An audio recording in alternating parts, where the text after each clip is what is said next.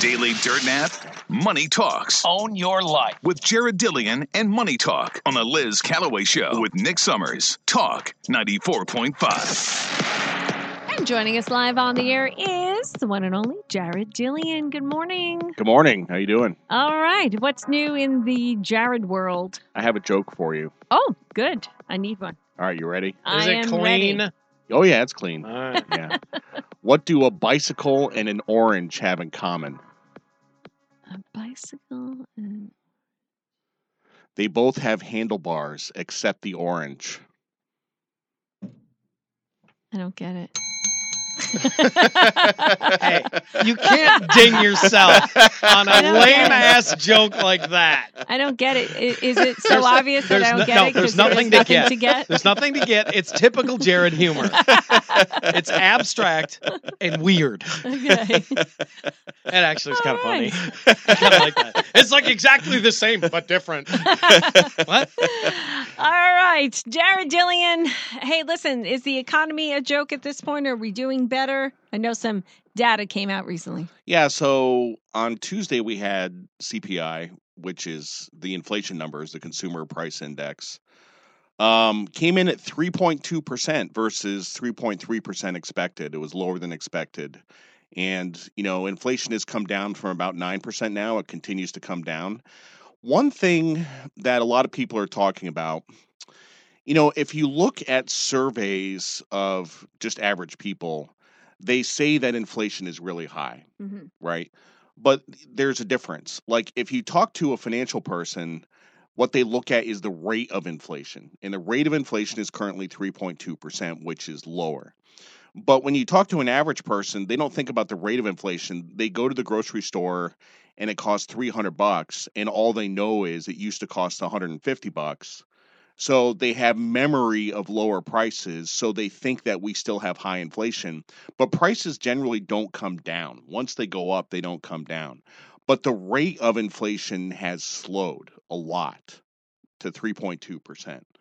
So, you know, I, I I just say this because I mean, yeah, it sucks. You go to Walmart and it's expensive, but like it, it, the rate of inflation really has come down and it's going to continue to get better. So that's number one.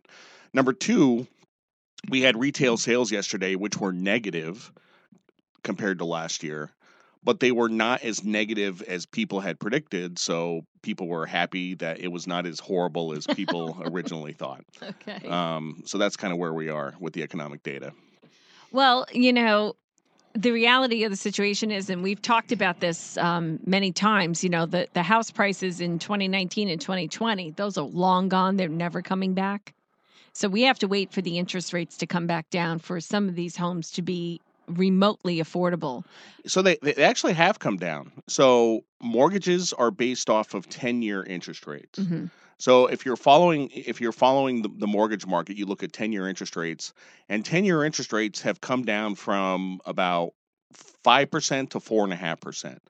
And mortgage rates have come down from about 8 to 7.4.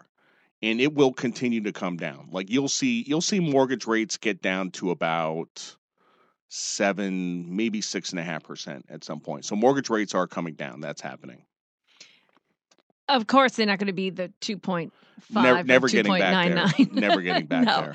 No, and that's kind of like the thing because um, you know, when you look at the home the amount of home you could afford uh back, you know, in 2019 and 2020, actually like 2021 is when the interest rates really started coming down because I remember um refinancing in 2020 and then it went even lower in I- I- 2021. when I came, I you know when I was coming on the show two years ago, if you remember, like pretty much every time I came in, I said refinance your mortgage, do Mhm. it now, Yeah. refinance it now because rates are going to go up, and these are the, this is your last chance yeah. to lock it in at low rates, and I hope everybody did that. So. Mhm.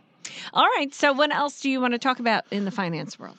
So, in the finance world, we have an election in Argentina coming up on Sunday. Mm. And um, I don't expect that a lot of people really follow Argentina politics, but you probably remember that um, Tucker Carlson interviewed Javier Milei. Mm-hmm. Uh, it was a full hour interview.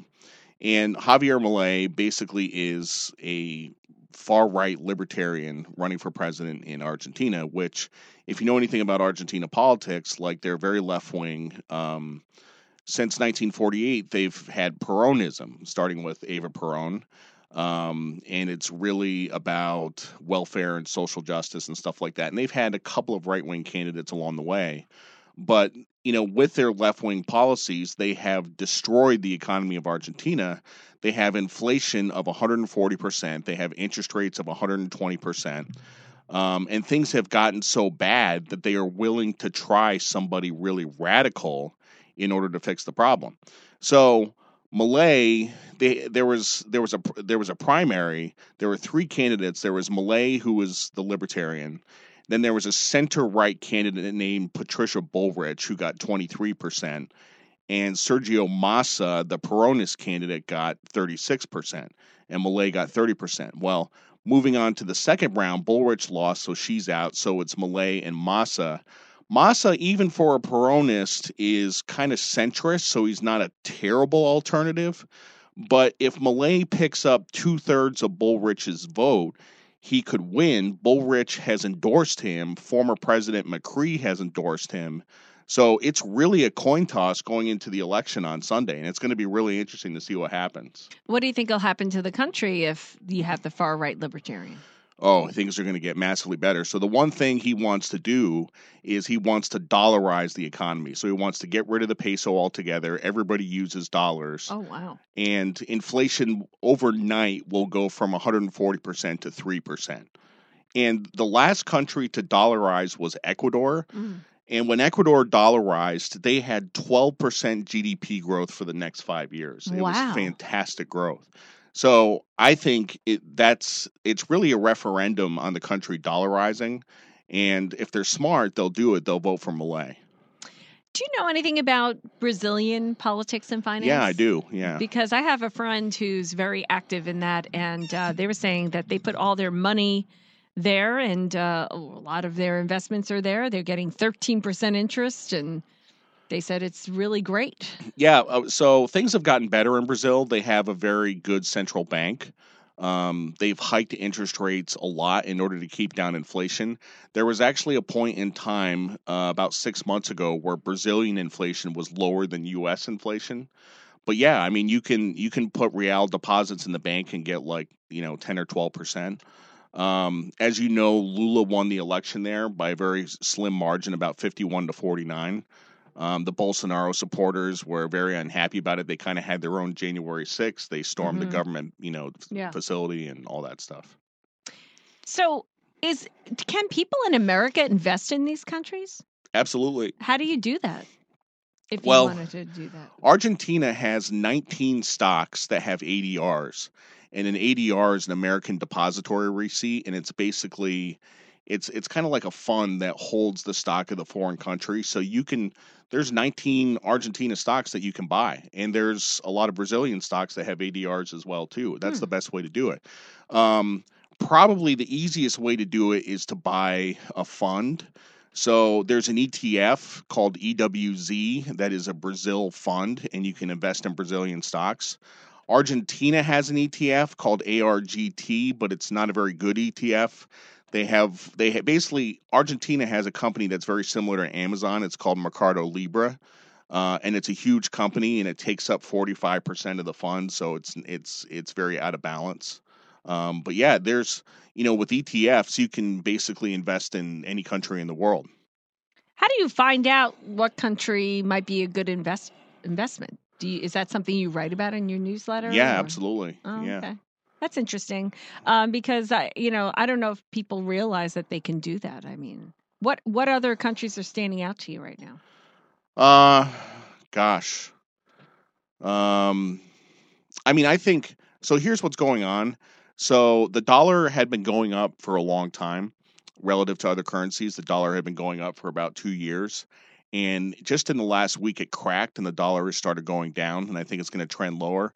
So if you think about it, um, if you buy foreign stocks that are denominated in euros or some other currency, if the dollar is going down, the foreign currencies are going to up, going to, going to go up. International stocks are going to be worth more. So there's, uh, you know, th- there's there's a great ETF in Europe called DTH, which invests in high dividend stocks in Europe. It pays about an eight to ten percent yield, and it's European stock. So if the dollar goes down, the euro goes up. You're going to get the currency boost. So there's there's a lot of cool things that you can do. That's interesting. But but basically, in a period of time where the dollar is weakening, you want to be investing overseas.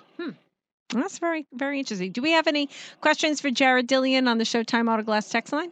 Uh, a lot of people are just basically saying that if you factor in certain things and you take certain things out, inflation's not going down, it's going up, the middle class is being destroyed, blah blah blah. So Yeah, it's it's it's it's not true. I mean, that's really people's perception of it, but Well, what about fuel oil, energy overall, all that stuff? I mean, oil prices are down to about seventy-eight dollars a barrel from ninety just like three or four weeks ago. So, mm-hmm. ga- I mean, as you can see, gas prices are coming down.